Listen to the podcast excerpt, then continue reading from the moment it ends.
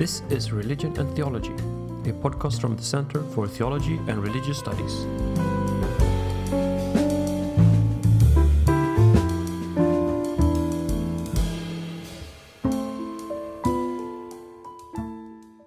In May of 2022, the honorary doctor at CTR, Volker Küster, was finally invited to give a lecture as a part of the faculty of CTR.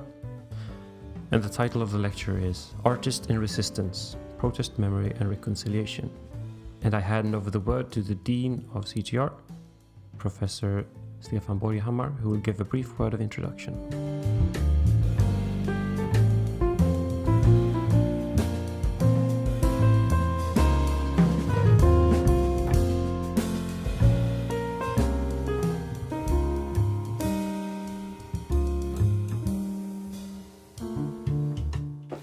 Küster is a professor of comparative religion and missiology at the Center for Intercultural Theology, Johannes Gutenberg Universität in Mainz, Germany. He's a leading scholar in the areas of intercultural theology, missiology, and uh, global Christianity. He was earlier a professor of intercultural theology at the Theological University Kampen in the Netherlands. He gained his doctorate in Heidelberg in 1995 with the dissertation Theologie im Kontext, zugleich ein, ein Versuch über die Minjung-Theologie. Uh, roughly, Theology in Context, likewise an essay on Minjung theology. Since then, he has, in various contexts, promoted the intercultural perspective in theology. His book Einführung in die interkulturelle Theologie is today the basic work on the subject in the German speaking area.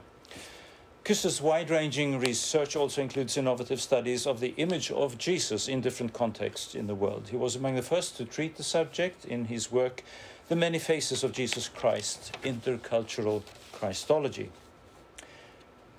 Uh, many scholars have profited from uh, Küster's unusually broad international networks, which extend to Korea, Indonesia, South Africa, and beyond.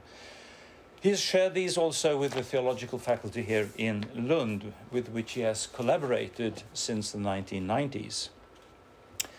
My uh, predecessor as dean, Professor Samuel Byrskog, wrote when, when um, uh, we uh, made Professor Küster uh, an honorary doctor of our faculty. I quote, by making Küster an honorary doctor of the theological faculty, we confirm and develop a long standing collaboration with a colleague who has renewed theology by his unusually wide international outlook and experience, and we mark our approval of the intercultural perspective on theology that he, like no other, has made visible. And um, the title of his talk is Artist in Resistance Protest, Memory, and Reconciliation.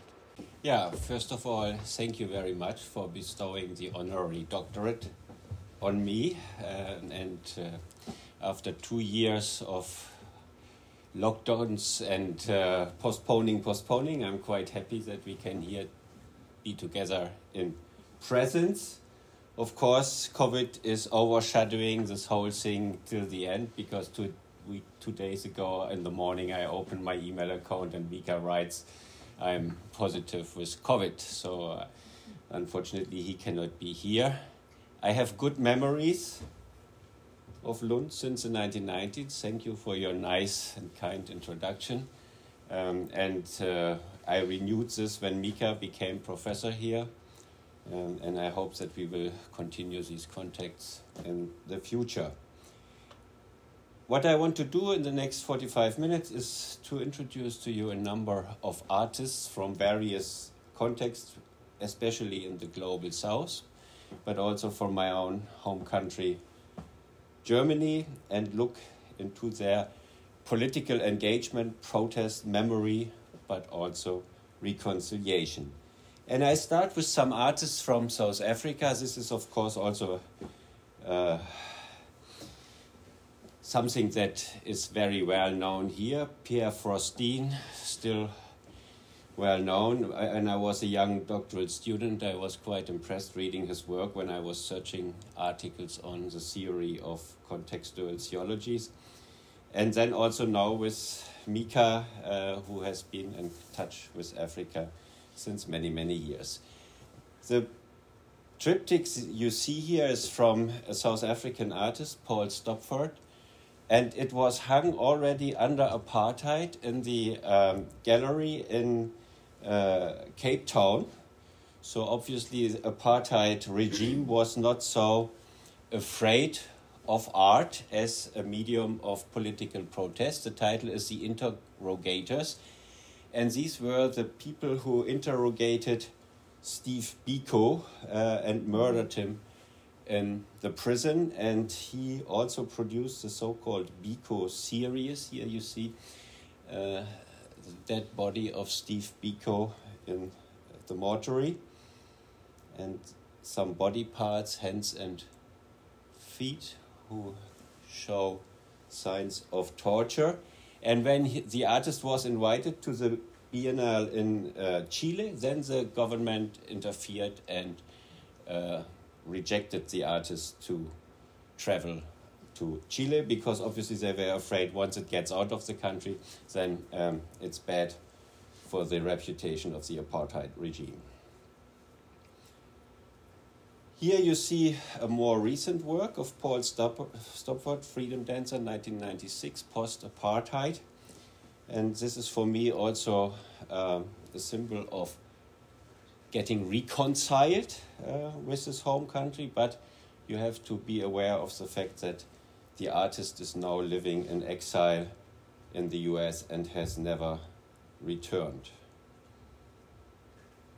African Spies, a more recent work from 2014. Another South African woman white artist, uh, Sue Williamson. She produced this series of large scale uh, photo uh, montage uh, where she shows different um, people who have been murdered by the apartheid regime and the testimonies of um, the people who interrogated and tortured them in uh, prison. And here you have the painting that is also referring to Steve Biko. Um, on the left side, uh, you see his son, and on the right side, the interrogator. There's something I must tell you is a work from 2013, and it's a video work that is showing uh, videos from mothers who share their experience of apartheid with their daughters who have been sometimes already born in post apartheid South Africa. So it's a, a very impressive work on memory and how it can be transferred. A particular Christian artist is Azaria Mbatha from South Africa. He an early wood print from the 70s that is showing the um, nativity scene, and you see the soldiers in white and the kings and the Holy Family in uh, black. But in this picture, he overcomes this black and white divide. Here you see the situation of apartheid, black and white are separated but here they like chessboard are mixed under the cross and christ has a black and white half of face. And interesting is here this in the front. You have a kind of ancestor pole that is seeming to say bl black and white are the ancestors of south africa. And it ends in this mask of christ again but it's in verse which has to do with the fact that in African traditional religion, the ancestors will be depicted white, in white. So this is an image of the resurrected Christ, and you may remember the quotation from the Bible where two or three are gathered in my name, I will be among them. So this is from 1974, so deep in the time of apartheid. Here you have a black artist arguing already for reconciliation of black and white. We are making now a big jump to South Africa, also uh, a country that has been torn for a long time by a military dictatorship. And my dissertation was already quoted. I have been studying Minjung theology as a student in 1988 and uh, 97, 88 in Korea, still under the military dictatorship. And one wood print that ex is expressing very well what Minjung theology, the theology of the people, is all about, is this woodcut by Hong Song Dam. You see here a more or less traditional depiction of the crucified, but the hands and feet with the wounds of the cross are not visible. If you look to the people on the lorry in the background, then they see, you see they bear the wounds of the cross. These are protesters who protested against the military uh, government and were shot down by the own um, Korean military, and they are the ones who bear the marks of the cross. So the suffering of Christ is present in the suffering of the people. The artist Hong Song Dam has been active against the military dictatorship. He has been imprisoned, but he kept on being critical on the developments in his country, also under the different governments since then. His Gwangju cycle is mainly depicting the uh, violence of the, the military, but you find two Christian, two or three Christian motives. This is a mother who is mourning her son, and if you see this through a Christian lens, then of course it's the Pieta. Um, and another one is showing uh, Christ, who is again showing his wound uh, to this person who has been tortured by the military. You can see that he doesn't seem to have arms, and there is a poem by Korean poet, Catholic poet Kim Chi Ha, uh, the story of the sound, who is describing somebody who has been cut off his hand, feet, and arms, and who is rolling in his prison cell against the wall uh, to produce a sound and to protest still against the dictatorship.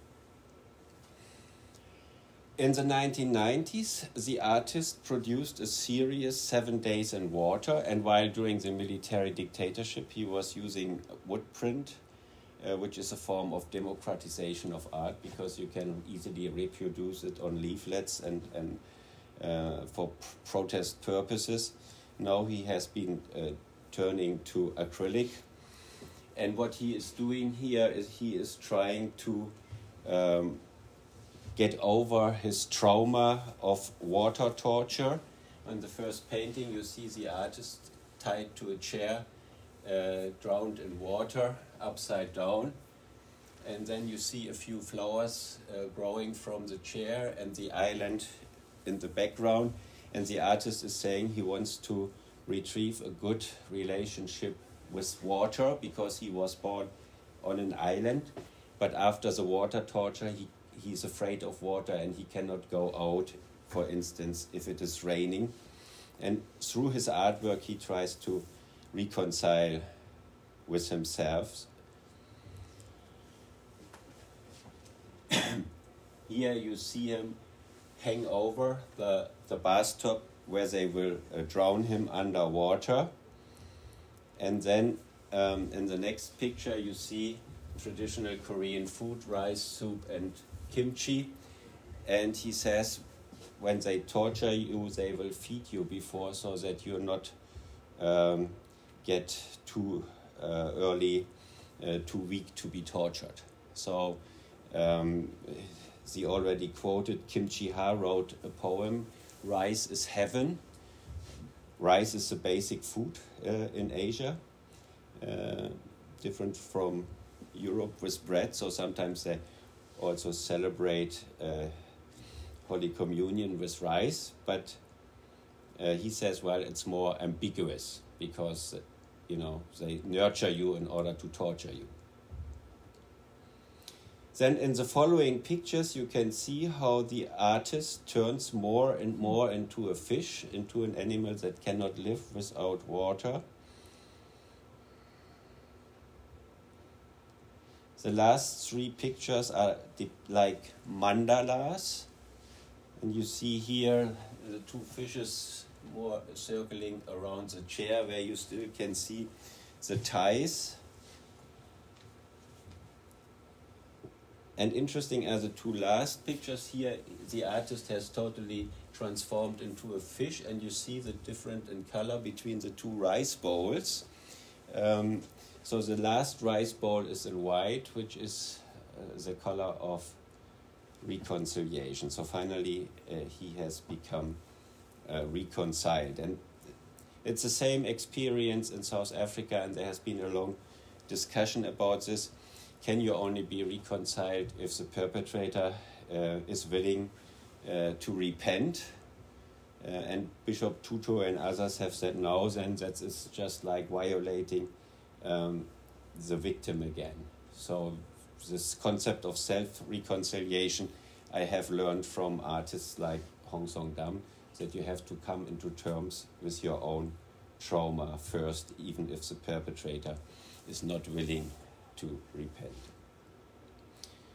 Some of you may know that uh, one of the last presidents of so South Korea, Park Geun-hye, who was finally uh, uh, impeached and, and put into prison, was the daughter of the long-term military dictator Park Chung-hee, and he produced this very controversial work where she gives birth to her own uh, father, and some people felt that you cannot do this, but um, at the end of the day, uh, he may have been right. Here you see another caricature where the uh, uh KCIA is dancing the famous uh, Gangnam style dance.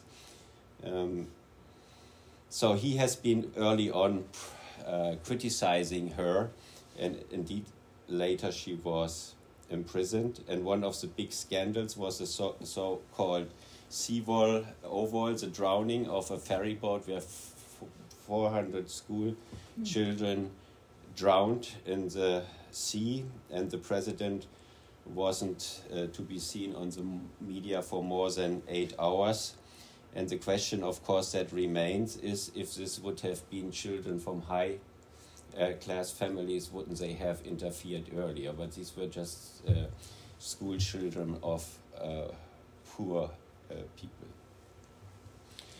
We make a jump again uh, to India, a Lutheran artist and theologian and pastor, Solomon Raj. As you can see, he became nearly 100 years. Um, and he is representing in his artwork the so called um, Dalits, the casteless, who have become um, Christians and also Muslims in order to flee the Hindu caste system. Um, this is a work to the left of the so-called Hindu Renaissance. That was where Hindu artists and intellectuals who became interested in in Jesus Christ. Um, so far that one of them, um, the famous um, uh, Tagore said, there are three basic iconographic inventions. That's the smile of the Buddha, the dance of Shiva, and the suffering of Christ, which was very um, surprising in an Asian context, where in, in Hinduism and Buddhism, a God that suffers is uh, not uh, something that is understood easily. So, for a long time, this whole idea of the crucified was a very strange image um, in Asia. And in one of his earliest wood prints that have also has also won a national prize he is obviously referring um, to this artwork, but this is one of the few ref references actually to Hinduism in his works. And it took me some time to understand why in the beginning.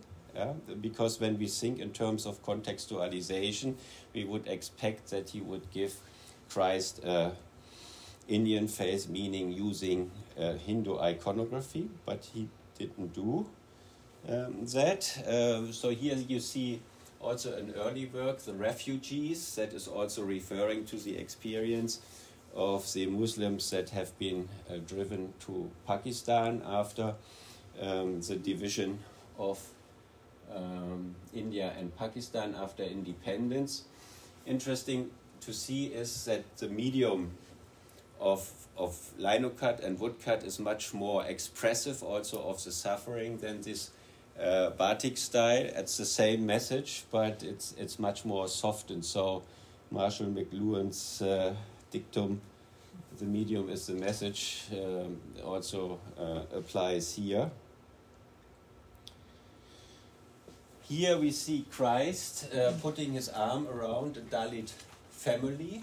So, as a matter of fact, Christ is present here twice as the one who is uh, sheltering the family, and also this is the depiction of the Holy Family as a refugee Dalit family.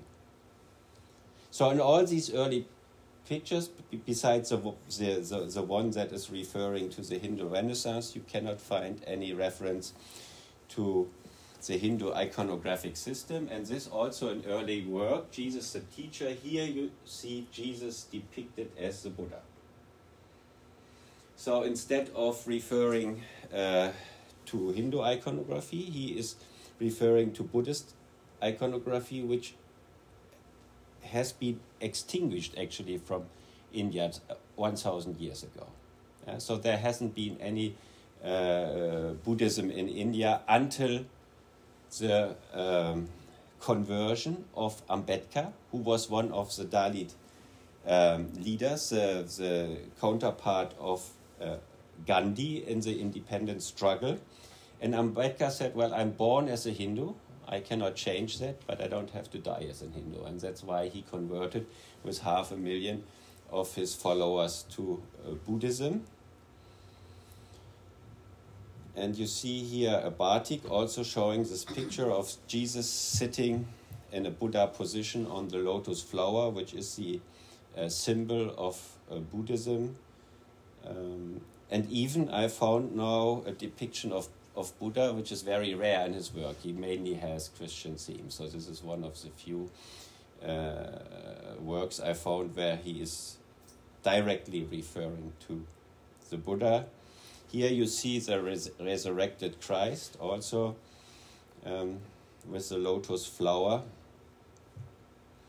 And my idea is that, that what, what he is actually doing, he is having a, a secret dialogue in a, in a way with Ambedkar, um, who converted to Buddhism. And this left one is, is the cover of the uh, uh, Dalit punk band.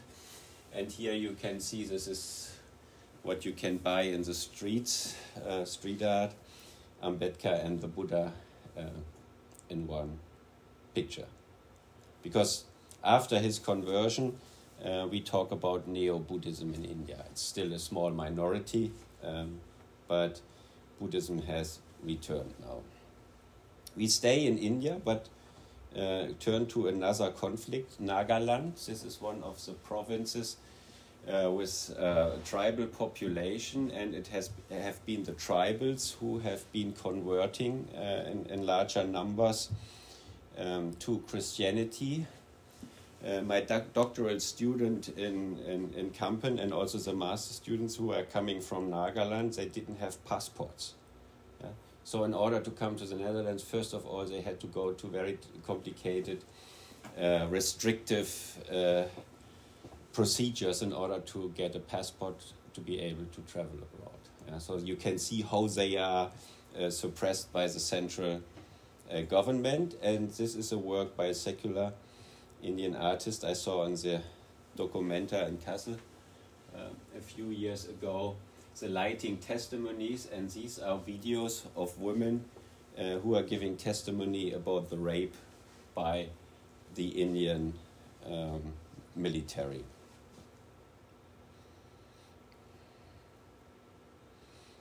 The Nagas are, are, are, proud of their own culture and uh, tradition.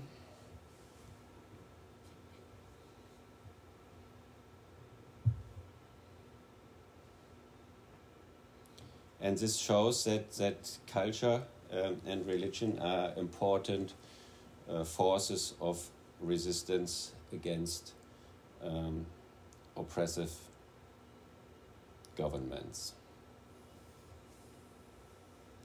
We make another jump to Papua in Indonesia, um, and the Papua is a, is a third world country oppressed by another third world country. Of course, behind that there are interests of neoliberal global uh, capitalism. So the um, Americans are uh, present there, uh, and, and um, if, if you come to, to the uh, capital of, of, of Papua, you can see that they have established a kind of apartheid system there. Uh, the mining companies have their own supermarkets, but the Papua workers are not allowed to buy in these supermarkets, so they have to give their money to somebody to buy for them uh, the Western products. I um, had heard about this artist, uh, who, uh, artist who died in the meantime, Donatus Moiwend, and I visited the Catholic Cathedral in Jayapura to see his work. And as a post-colonial uh, thinker, of course, at first moment you think, oh, this is Orientalism. Yeah, so why bother? It's not interesting. Yeah, uh, but then when I was talking with the artist, he said that it was a huge discovery for him to see that Jesus and the people of the Bible were non-whites. Um, so what looks to me as Orientalism for him uh, was discovering if they were non-whites, then means they can also be Papuan. And, and in the cathedral itself, you can see it in, in, in the angels. Yeah, the angels are Papuans. But then I visited him in his studio in a Catholic um, hospital, uh, where he also um, designed um, the chapel. And very interesting is this uh, Papuan Christ. Yeah, so a bit away from the center, he went much farther in, in showing that that Jesus actually is a Papuan, and this connects very well again with Papuan pop culture. Mm. Uh, when I was traveling there, Bob Marley was everywhere. Yeah, yeah you heard his uh, music, and, and many Papuans uh, who were considering themselves as resistance fighters were actually dressing with uh, the Rasta uh, colors. And here you have a, a, a feminist Papuan uh, punk band. This is President Jokowi, and, and uh, there was some hope in Papua that, that he uh, would make um, a difference. Um, and I think at least uh, one has to say that he is more aware uh, of the problems than, than his predecessors. We stay in Indonesia but go to the island of Bali. Nyoman Darsane, an artist I have been working uh, with for a long time, and his first exhibition um, we made in Heidelberg and some other places in Germany and Switzerland was titled The Beautiful Gospel because uh, Bali seemed to be an island of harmony. So for him, the ten virgins um, are not emphasizing the difference in a sense, but he's saying we need both. Yeah, so the the idea is uh, also with Mary and Martha we need Mary, we need Martha. We have to balance the differences. and this has been uh, disturbed for once by the experience of the tsunami um, in 2004. So you can see how this affects his works into the color and style. Uh, the colors have changed. The style is much more abstract. If it comes to the background, still you can see architecture of, of temple gates and you can see the boats on the beach. Um, in the foreground, two children who uh, beg for rice. And if you look at uh, the, the gestures, then you can see that they will probably get up the next minutes and dance their suffering. And in the background is uh, Jesus. And for me, this is a Gethsemane picture. And um, interesting for me to, to confront this with an early work uh, of Darsane on, on Eden. Uh, and you see Adam and Eve dancing here, and the animals are running away, fleeing. And um, the title of the image is Five Minutes Before the Fall. And in the context of the tsunami, we learned the animals were fle- fleeing to the inside of the island, and the tourists went to the beach to take photos. And the tourists, tourists drowned, the animals survived. Yeah, so I think already in these early pictures there is some some wisdom uh, hidden. Of course, you reread it different now, yeah, after the experience of the tsunami. And this painting is a response to the Bali bombings. Uh, Bali is the only Hindu island in Indonesia, but it's also the only greater Hindu population outside um, of India.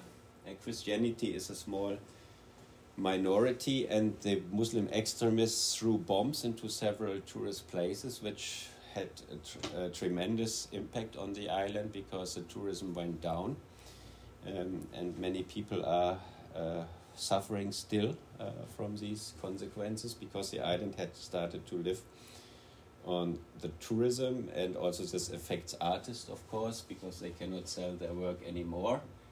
And here you can see Christ dancing on the cross. And if you look very closely, then you see here these shadow puppets behind um, the Rain of Blood. That's the title uh, of the painting. And these, are the demons who are disturbing the harmony.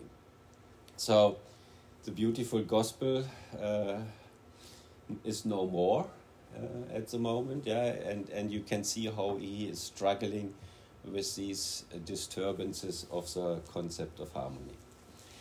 So, in order that this does not remain a kind of exotic uh, uh, travel, I will now turn to my own uh, country, Germany, and um, looking at how Gerhard Richter, one of the most famous contemporary artists um, at the moment is responding in his artworks to the Nazi dictatorship and the movement 68.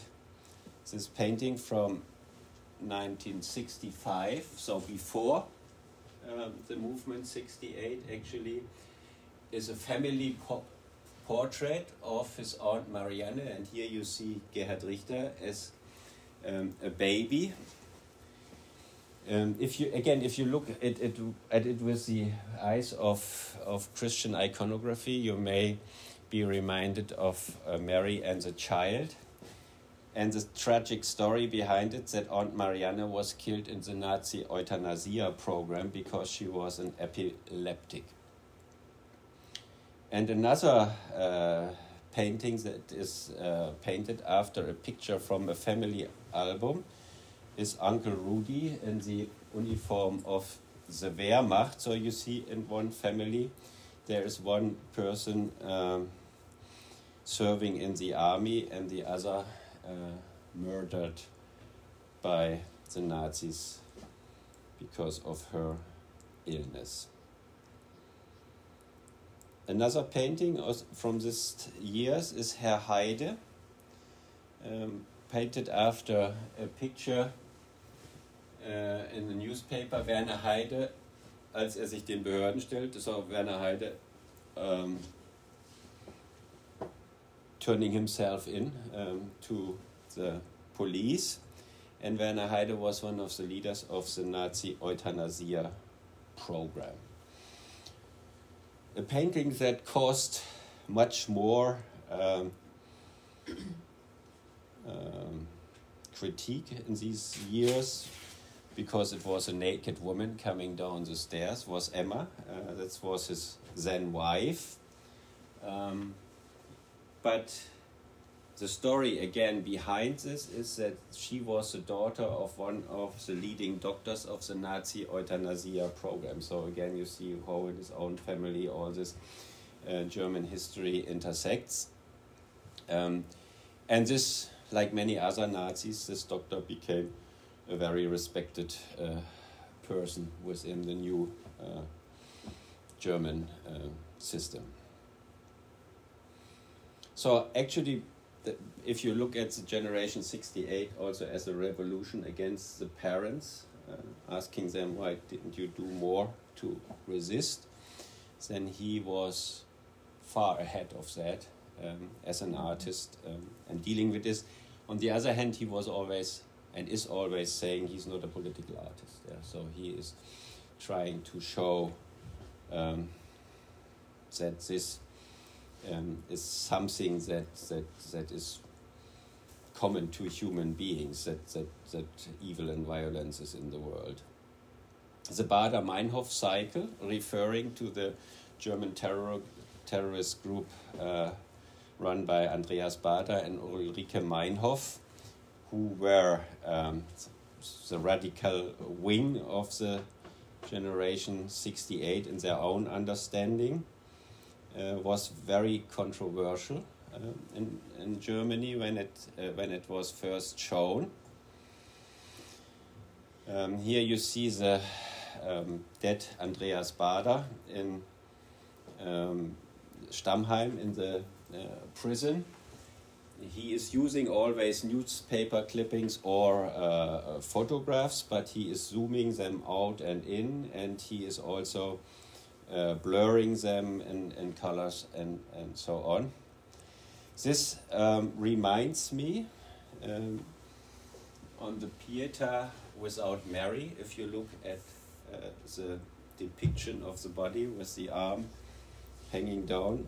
Uh, be aware, I'm not saying this is a Christian picture, yeah, but I'm, you know, uh, as uh, um, as observer, uh, according to modern art theory or postmodern art theory, I'm part of the process of uh, constituting meaning. So this is what I see when I look at this.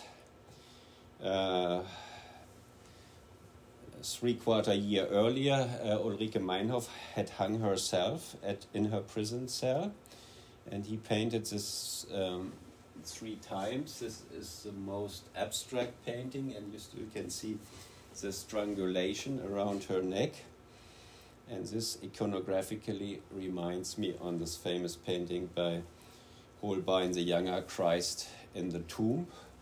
And I made a very interesting discovery on the last documenta, I walked around a pillar, and all of a sudden, I saw this painting by Gerhard Richter, which is a very intimate format like this, and it's a de de depiction of of his daughter. And if you look at the black collar of her uh, sweater and the way she is depicted, then that reminds of the uh, Ulrike Meinhof. Uh, paintings. So again, I think the artist is referring here to the fact that this can can be part of every German uh, family. The last painting of this Baader-Meinhof cycle um, is painting Funeral, which shows the funeral of uh, Jan Carl Raspe, uh, Andreas Baader, and Gudrun Ensslin on the uh, graveyard in Stuttgart, and people were saying, no, they, they, they shouldn't be buried on a public graveyard, they should just be thrown away. And then the, the, the major, major of uh, uh, Stuttgart, Manfred Rommel, who is a, a prominent Christian, who was a prominent Catholic Christian, also said, no, after death this should stop, they should get a human burial and there are two things interesting in this painting. Um, if you look at the original picture, um, then you will see that the artist emphasized this structure here. And if you follow the, the two, three coffins, then this forms a T cross uh, in, in the painting. And then here on top, you see the three crosses of Golgotha. And if you look at the original uh, photos and you will see it's just three trees. So here the artist obviously manipulated um, the painting in a way to sneak in this reference to Golgotha. So I'm reading at least this uh, Baader-Meinhof cycle as a postmodern uh, way of the cross. And what what I'm understanding from from him uh, in terms of his Nazi paintings, but also the Baader-Meinhof uh, paintings that he's pointing out that German society needs reconciliation, that these uh, issues have never really uh, been tackled with in a way um, that this trauma has been overcome. You may know that in old age, in 2007, he finally uh, agreed to um, designing uh, a window in the uh, cathedral in um, Cologne. So if you ever uh, come through Cologne with the train and have a few minutes, go over and, and look at this fantastic window, which is referring to his early abstract paintings from the 70s, I would say and I found this photo of the internet uh, saying uh, Gerhard Richter seeing for the first time his window. And at least I see this as the Easter laughter, yeah, as an expression um, that the artist is very happy with uh, having done this picture. Well, we are living in difficult times, uh, so I want to end with a Putin special referring to uh, Pussy Riot um, and you see here Putin with uh, the uh, officials of the Russian Orthodox uh, Church, and uh, Patriarch Kirill is a strong supporter also of the war in Ukraine. And um, you may remember uh, these three girls that entered the uh, church Christ the Redeemer Cathedral in um, Moscow, and actually, I consider this as a theological intervention because what they were saying actually was Mother Mary should intervene, that her church is not supporting uh, the politics of Putin. And unfortunately, uh, Western church leaders uh, felt obliged to say, well, no, this is going too far, um, mm. this is not possible. Uh, so they actually were supporting uh, the wrong uh, side, like our politicians have been doing for a long time. Um, here you can also see yeah, uh, how Putin's system has been uh, working. Um, an interesting uh, detail on the site is that one of them, Maria Aljochina, uh, started a relationship with Enteo, who was one of the right wing uh, iconoclasts who uh, destroyed uh, artworks of uh, Christian modern artists that were not um, welcomed by the Orthodox Church and they started to protest uh, together for human rights. So that's also a kind of conversion story, probably, or is it only a, a clever uh, propaganda trick? We don't know, yeah? Uh, but it's an interesting story on the side. I come to the end. Um, the artist or behind the picture to follow these uh, classical Ricoeurian categories um, art, as we have seen, is a form of protest and resistance, but it's also a form of coping with trauma and even a means of reconciliation, even if that often means, as I try to show, self reconciliation and resilience. You also have a dialogue of the artists behind the picture. Well, if you go to the artworks or in the picture, iconography, iconology, then it's often a disclosure of what has been happening. And it's also a form of memory, as we have seen. And if you remember what we just have been doing, then there is also a dialogue of pictures. Yeah? So relating these pictures that came from these different um, areas of conflict. And finally, the public or in front of the picture. Art can be a form of conscientization, as Paulo Freire has taught us, of becoming aware of what is going on.